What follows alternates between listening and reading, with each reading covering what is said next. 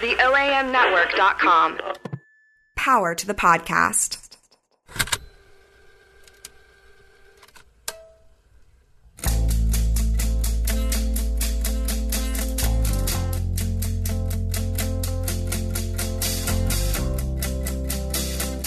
Welcome to a special MLK 50 edition of the Permanent Record. I'm Josh Spickler, Executive Director of Just City.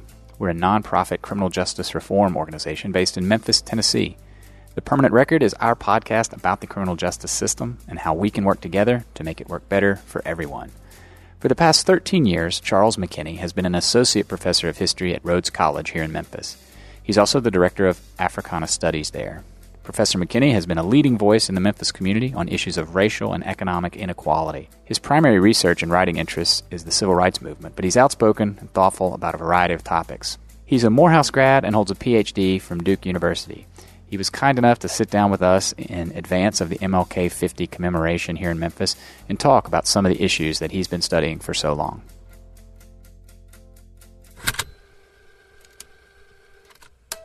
Well, thanks for joining us, uh, Professor McKinney, for making that long trip down uh, North Parkway to the uh, Permanent Record Studios here at Co- Crosstown Concourse. Um, we appreciate you joining us.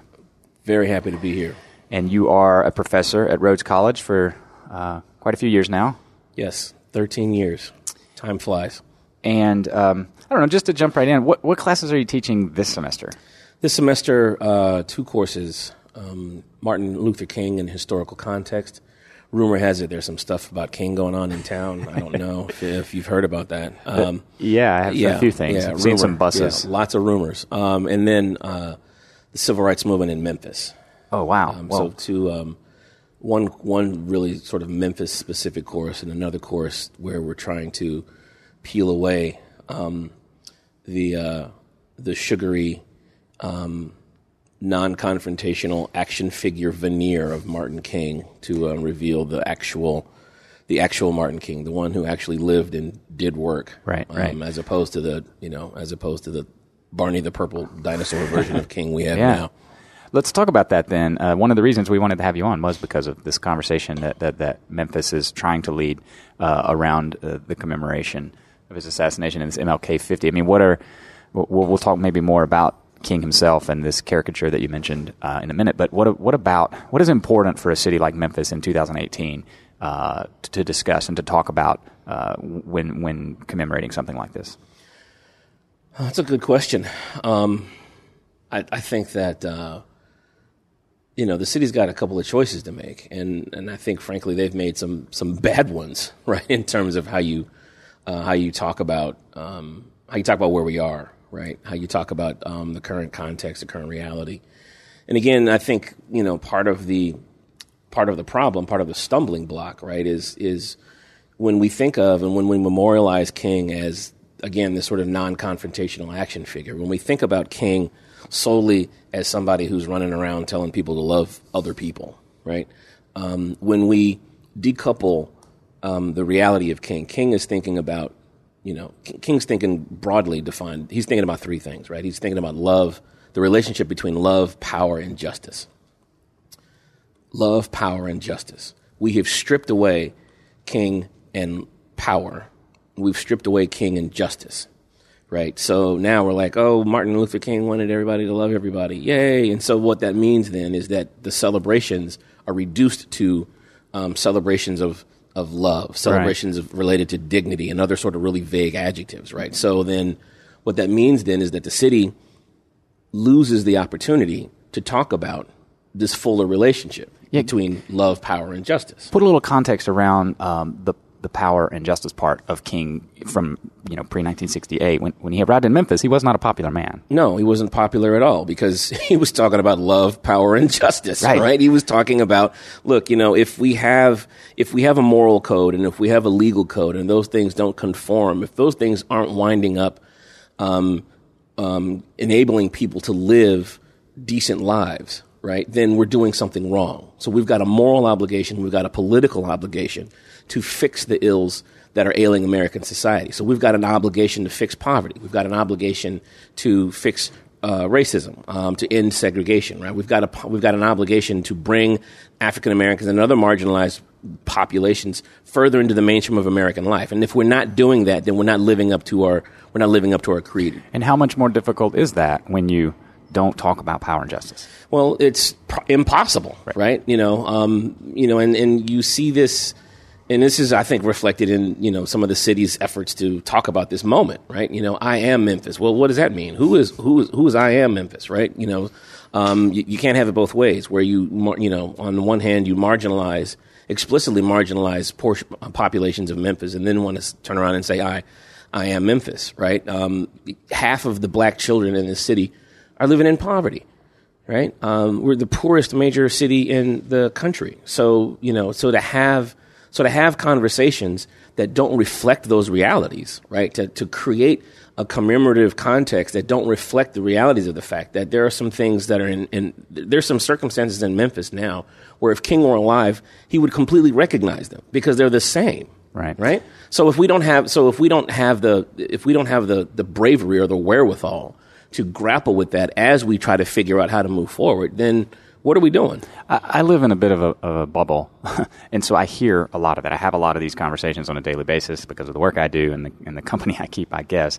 Uh, and, and what you're describing is something that I do hear being talked about, but I, but I tell me if, if I'm right. When I uh, look at kind of the schedule of what's to come, or you know, for MLK 50 and the ways that we're going to commemorate, I do see a veneer uh, that doesn't go much beyond um, that love.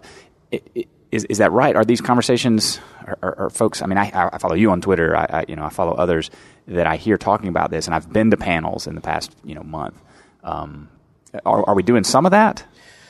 Uh, yeah, we're doing some of that. I mean, there's, you know, the next week is going to be ridiculous, right? I mean, you know, there's going to be so much so much stuff going on, you know, right? So, and, and a lot of this is good work, right? I mean, I, you know, I don't want to, I don't want to throw all of this, all of this, you know, up, upcoming week. I don't want to throw it all in the trash can, right? Um, um, you know, there are going to be some, I think, some substantive conversations that we're going to have about about King, about poverty, about Memphis, about race, about class.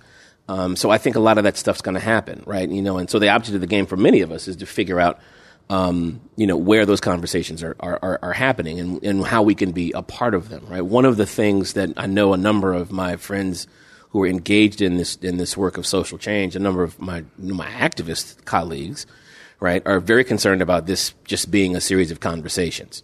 Um, you know, the, the sort of the feel good, um, the sort of the feel good stuff that we do around these commemorations where we get together, sing some Negro spirituals, you know, watch some clips of I Have a Dream, um, and then go back and not actually confront any of the realities that make people poor in in Memphis, yeah. right? So that's so that's the so that's the concern, and so you know there's an opportunity now for a number of voices to um, to to you know to to to enter into this enter into these conversations and dialogues about what needs to happen about um, you know figuring out how to answer King's question: Where do we go from here? Chaos or community?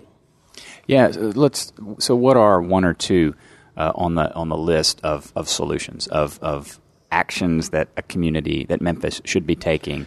Uh, you know, on on these issues instead of the conversations, whether we're having them in the right way or not. What should we be doing? Uh, you know, um, I'll give a shout out to um, Shelby County Schools and Superintendent Dorsey Hopson for announcing recently that you know they're going to pay a living wage to um, you know, to some workers um, who work for Shelby County Schools who aren't making a living wage, right? Mm-hmm. Um, you know, so that's that's what you do, right? Is you, is you say, okay. I mean, you know, Memphis can't have it both ways, right? We can't say, how do we fix poverty? Oh, excuse me, while we continue to pay you slave wages, right? right? You know, we can't simultaneously say we want to fix poverty. Let's come together and figure this out, and have the Chamber of Commerce, you know, saying, "Hey, come and build, uh, you know, come and build your, you know, build your corporations, build your hotels, build your things here because you get to pay slave wages here in Memphis." Right? You can't have it both ways, and then and then be surprised when people don't actually believe you when you say you want to fix poverty, right? Because what you're actually saying is, look, I want to address poverty, but I don't want to address one of the primary ways uh, we keep people poor in the city and in the county. I want to continue to pay slave wages, right? I want to continue to pay wages that keep you mired in poverty. But man, how do we fix this whole poverty thing? I am so confused. Right. It's it's strange that we often fail to talk about the one thing that that really does help bring people out of poverty, and that's money. That's money, right? You know, so The thing- right, the thing that makes you Yeah. not poor right? You know, is- is money. uh, Martin King did not come. I tell my students all the time, Martin King did not come here to march on the United Way. He didn't come here to march on churches. He didn't come here to march on social services to say that they need to expand their, you know, they need to expand their, their reach within working class communities. He came here to get people more money in their pockets because that's what gets people out of poverty. So again, um, you know, we, we can't have it both ways because part of the problem and part of the challenge here in Memphis, right, is that so much of our, you know, so much of these dialogues are driven um, by you know by corporate interests, right, and by and by by city and by the city, right, and so you know um, it's hard to stand up and say, hey, you know what. Um, you know, and Wendi Thomas is showing us this, right, in, in her MLK 50 Justice Through Journalism blog. She's like, hey, okay, all the folks who are running around talking about, you know, King's Dream and, um, you know, and, and how do we end poverty, are you paying your employees a living wage? And, you know, so she sent out, you know, she sent out materials to all of the, you know, local, local, you know, local companies and organizations. And let's just say she has not gotten a 100% return on, on the forms, right? Yeah. You know, in terms of, uh, you know, and this, this very sort of elemental, you know, th- this is really simple, right? You know, if the house is on fire, you're like, how do we put the fire out? Well, you put water, Water, on it, right, of course. right? You don't, you don't have, you know, we don't have to have a dinner to figure out how to put a fire out, right? We know, we, we know what needs to happen to put a fire out. We know what needs to happen to fix poverty. The question is whether or not we want to do that, or if we're going to continue to engage in what I like to call this sort of poverty dance. Yeah, yeah, very well said. Well, I want to hear your thoughts too on on the, uh, you, you know, you, you study and, and uh, teach a lot about local movements and the movement recently to bring down these Confederate statute statues and monuments in Memphis uh, that was ultimately um, successful. Uh, talk about the, the interplay between activists and the community voices, and then the decisions and actions by by the city government in particular.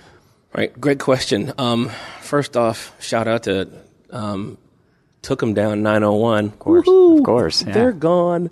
Love that. uh, my boys, my children no longer have to live in a city where we have to drive by a statue of a slave trading racial terrorist. How old are you kids? Um, my oldest daughter is 27, getting ready to be 28. Hey, Vanessa. And then my boys, our boys are um, 17 and 13, and they both need to get jobs. They're, um, they eat like grown men. So, um, at any rate, back to the question. But you digress. Um, yeah, but I digress. So I, I think the word that's really crucial there that you used in the, in that question is the interplay, right? Because that's exactly what it is. Um, it's a dynamic interplay between activists, between politicians, between the media, um, that give rise to a context in which um, things that were previously impossible are now possible, right? So, for instance, um, you know, I'm the history professor. To give you a, an historical example, right? Um, we we know that February 1st, 1960, is the day the sit-ins jump off in, in Greensboro, North Carolina. Four freshmen, North Carolina A&T University, go Aggies. Um, you know, these four gentlemen sit in at Woolworths, and the movement spreads like wildfire, Yeah. right? Now, there had been a number of instances where people had sat in before right? The one before this is in Durham, North Carolina.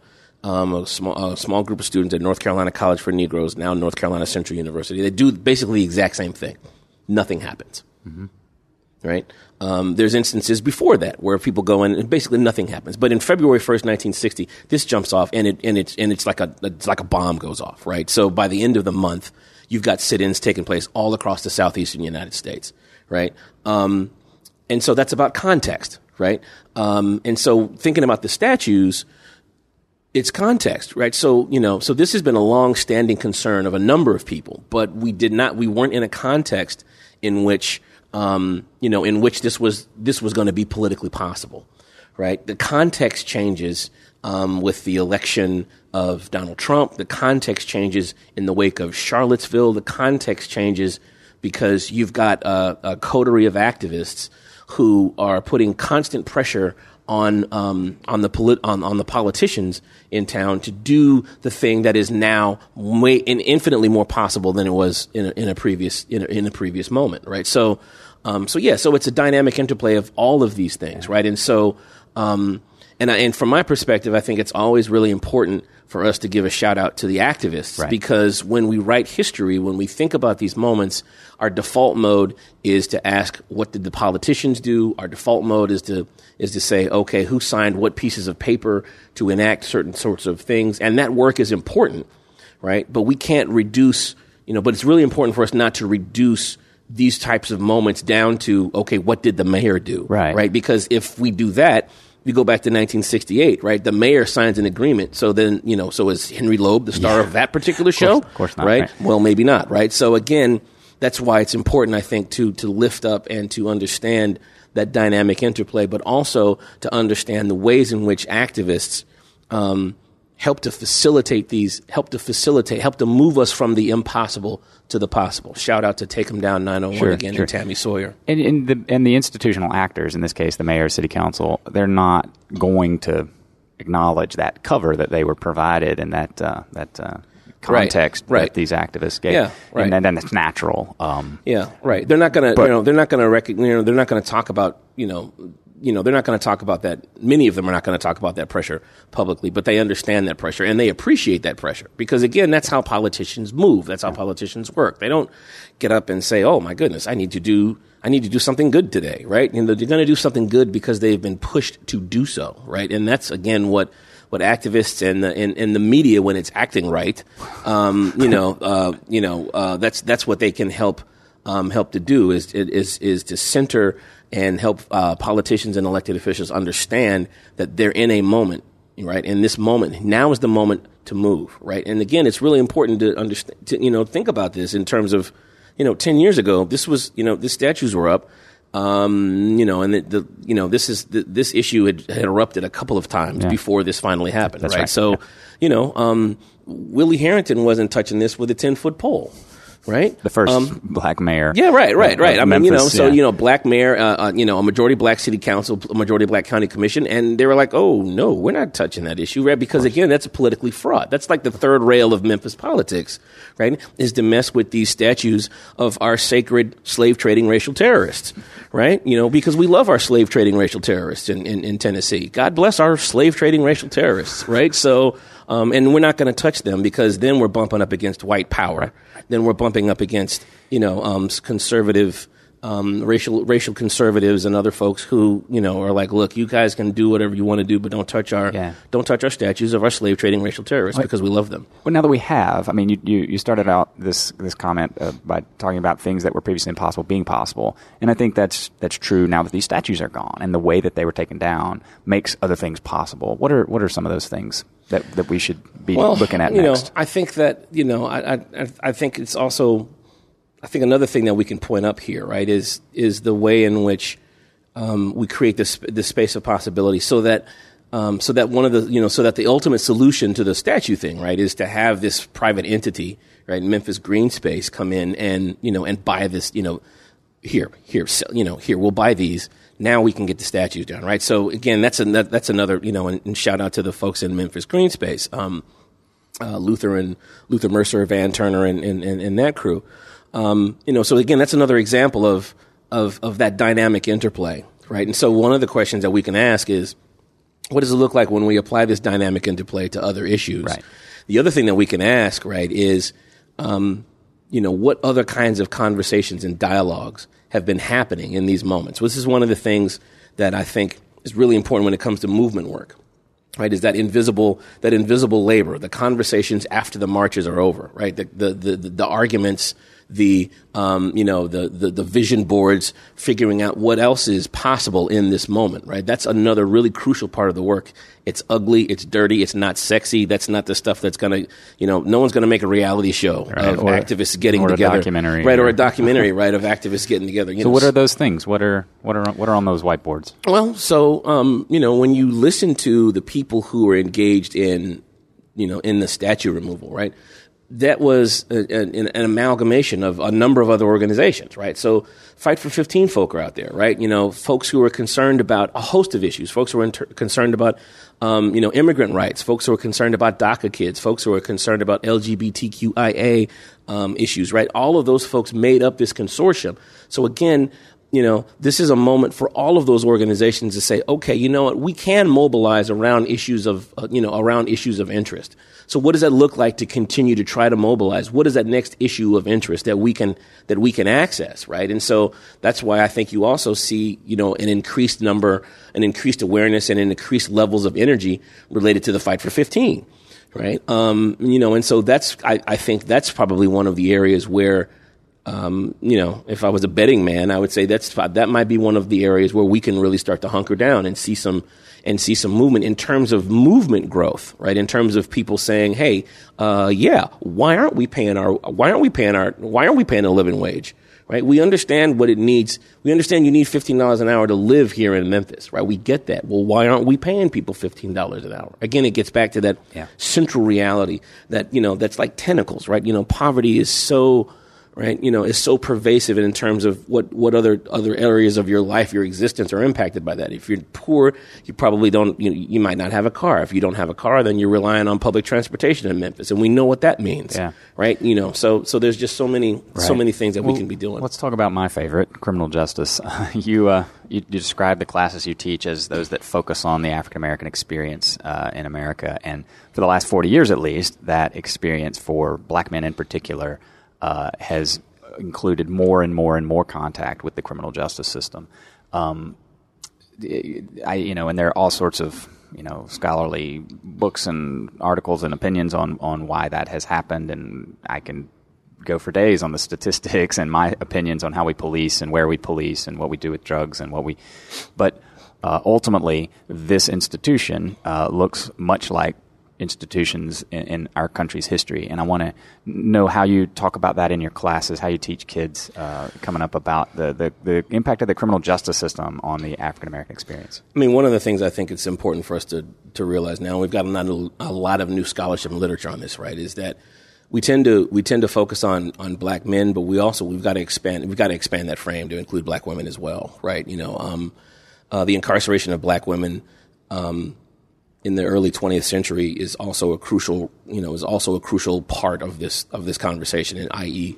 Um, you know um, moving us towards mass in, mass incarceration and things of that nature. So you know, there's it's just it's like how do you talk about the sky, right? I mean, it's it's um, containment and confinement has always been um, sort of a core tenet of this nation's relationship to black people, right? Slavery um, is about containment and confinement. It is about incarceration. It is about um, being always always being aware of where the people you own are located, right? Where they are housed, when they are fed, um, what they are fed, what they are doing, right? So, um, so when we think of slavery as as a form of incarceration, um, then I think it opens up a space for us to to understand and realize the ways in which um, our our our thinking about incarceration has changed and has not changed, right? Because slavery as incarceration, um, you know, there's an intimate relationship there between um, you know control and labor, right? You know, we we need these people to do these things, right, so that we can make this money. So when we think about when we think about slavery as incarceration, then we can think about um, we we then have to start thinking about black folks' relationship to the state, right? Black folks' relationship to the federal government, and that opens up a space, um, or at least I try. I hope it opens up a space for us to talk about right? The expansion of you know the carceral state, um, but also talk about the ways in which um, for for this country, right?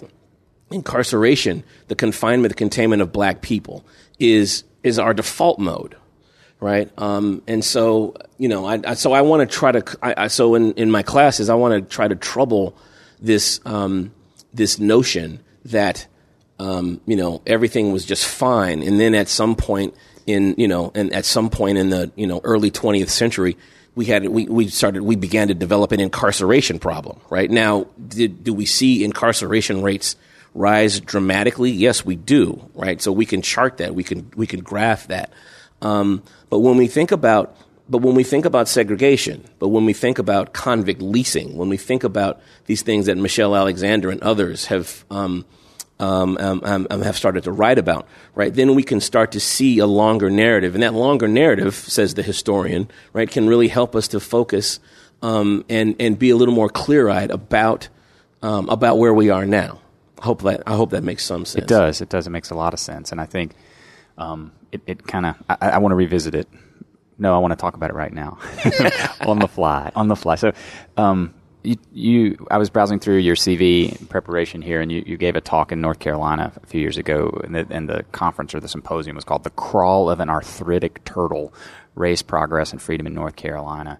Um, and so, what's painfully vivid about that description is the the pace of change and the pace of our country's uh, re- reconciliation or, or recognition of this thing you just described, this Mm-hmm. this containment and, and control. And um, what what shakes that loose? What's the one thing that that needs to happen um, to to really move? Because what you just described is, is no different. I mean, you, you punched holes in my idea that this has, has sprung up in the last 40 years. It hasn't.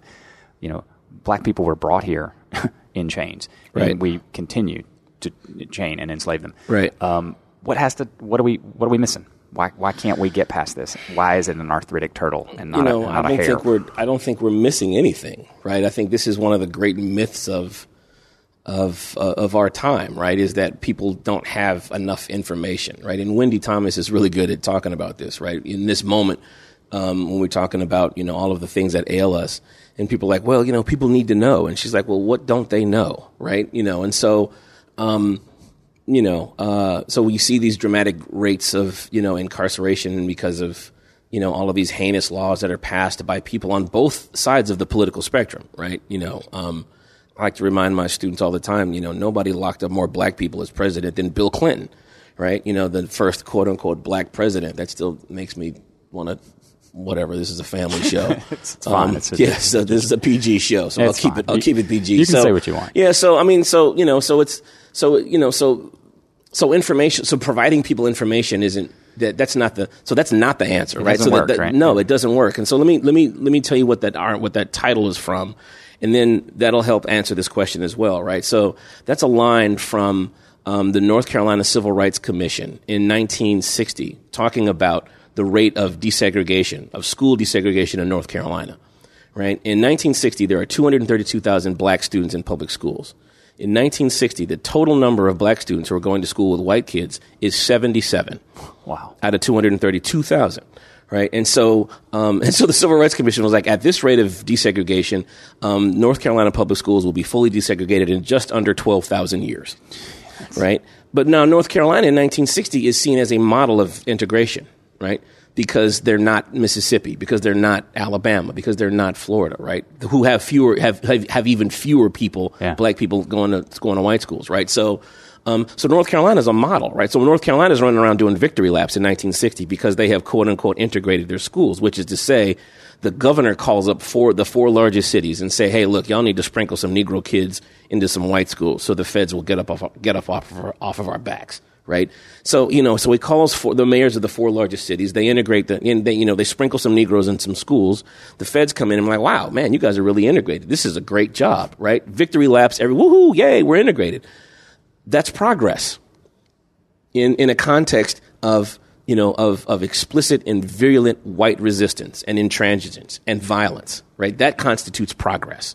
So what do you, so what do you do to break that up? Well, you go to the, you, you're in the streets, right? You're in the, you're, you're, you're sitting in, right? You're engaged in social protest. That's what breaks that up, right? So the answer to the question about what breaks this stuff up in 2018 is probably going to have to be the same answer, right? Is we're going to have to have a whole bunch, of, we're going to have to start shutting stuff down, right? We're going to have to be out in the streets. We're going to have to make it painful and uncomfortable for people to engage in the same patterns and practices that they've engaged in because they know these things are deleterious. They know these things are corrosive. They know these things are eating away, right? The status quo eats away individuals. It eats up families. It destroys communities. And we know this. And apparently there's a whole bunch of us who really don't care. Right. Right. So that's one of the things that's going to need to change is we're going to have to, we're just going to get more people in the street. And I think that uh, that description of you know shoving a wrench into the gears uh, exists from the street all the way to you know the C-suite at City Hall uh, Right. and and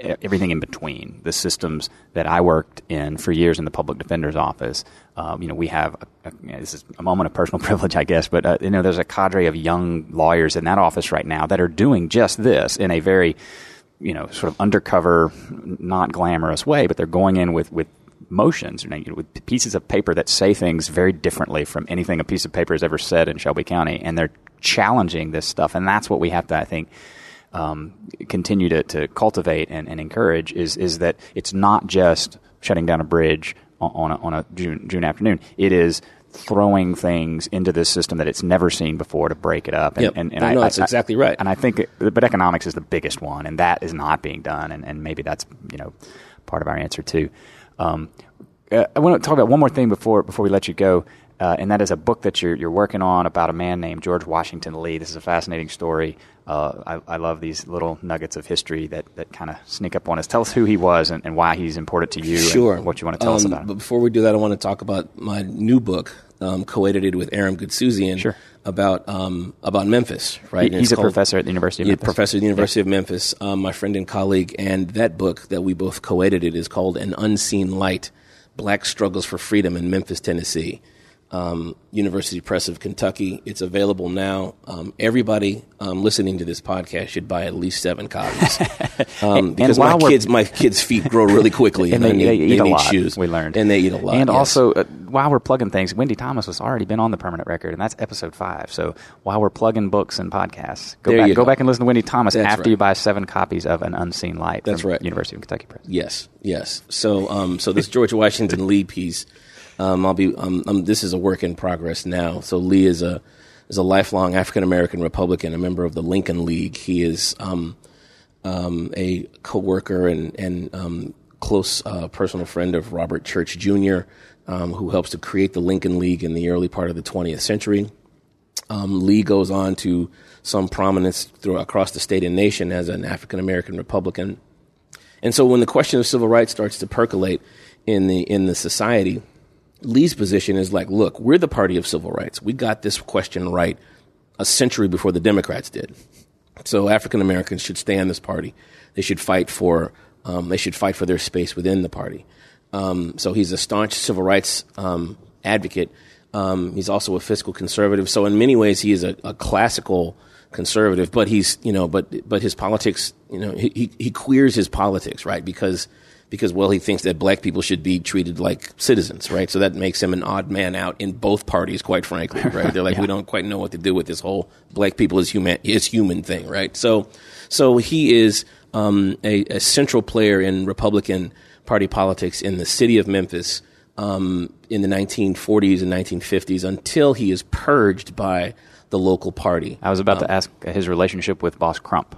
So his relationship with Boss Crump is mm, largely conciliatory, right? Um, they've got a they've got a balance, right? They strike a balance uh, in terms of look, you know, we'll support your you know we'll support your candidates uh, locally uh, as long as you can give us you know as long as you can give us some patronage, right? Um, that starts to shift dramatically when FDR is president, Franklin Roosevelt, and you've got a Democrat in the in the White House. Um, and then the patronage jobs are going to go to Democrats. So he doesn't need Republicans, right? So, um, and that and that relationship grows more contentious as we move closer to the you know as we move into the 19 late 1940s, early 1950s. We start to see more black activism. So ultimately, um, that contentious relationship that George Washington Lee has with the Republican Party um, comes to a head in the early 1960s when white conservatives take over the party, and ultimately uh, George Lee and his faction of the party are purged from the party in um, um, in 1964. But a fascinating story up, up until then, and, and the party politics uh, that you describe are uh, never more relevant than they are today. I mean, you know, he says um, very prophetically, he was like, "Look, if all of the black folk are in one party, then neither party will respect us." Right? You know, if one party, if they, if we all become Democrats, at some point in time, the Democrats aren't going to respect us, and then the Republicans are going to completely ignore us. Right? Um, boy, that sounds familiar. Right? so, um, so, so yeah. So I'm looking forward to, um, looking forward to, uh, you know, doing a little work on uh, George Washington Lee. Yeah, that's fascinating. Well, I, w- I wish you much luck on the rest of that research and writing. I know it's a, lot of work. History professors are maybe my favorite guests on, on the permanent record. You guys, I could talk Oh, to you. quit it! Oh, go on. I could talk to you forever, uh, but we, we probably should cut it off. Thanks again for joining us. Thank you so much for having me. Thanks so much to Professor McKinney for spending some time with us during this important time of remembrance. We appreciate him sharing his insights with us. He has a new book with Professor Aram Goudsouzian of the University of Memphis. It's called An Unseen Light Black Struggles for Freedom in Memphis, Tennessee. If you live in Memphis, grab a copy from Burke's Books in Cooper Young. It gets rave reviews from people who would know. For a related interview, dive into the Permanent Record archives and listen to episode 5, our interview with Wendi Thomas, founder of the MLK 50 Justice Through Journalism project. Hopefully, you've been keeping up with her. She's had a busy spring in Memphis, too. Thanks, as always, to Gil and Carla Worth at the OAM Network for their support of the Permanent Record and the podcasting community in Memphis. Check out some of their other shows at theoamnetwork.com. Thanks to Jeff Hewlett for She Got Gone, original theme music for the Permanent Record. He's still working on that new album. We'll let you know when it comes out. I'm Josh Spickler. This is The Permanent Record, a production of Just City. Learn more about our work at justcity.org. Follow us on Facebook and Twitter at JustCity901. Make sure you're subscribing to The Permanent Record somewhere. Give us a rating wherever you do. It helps us build our audience. In a Just City, we listen and we speak up. Our thanks to you for doing both.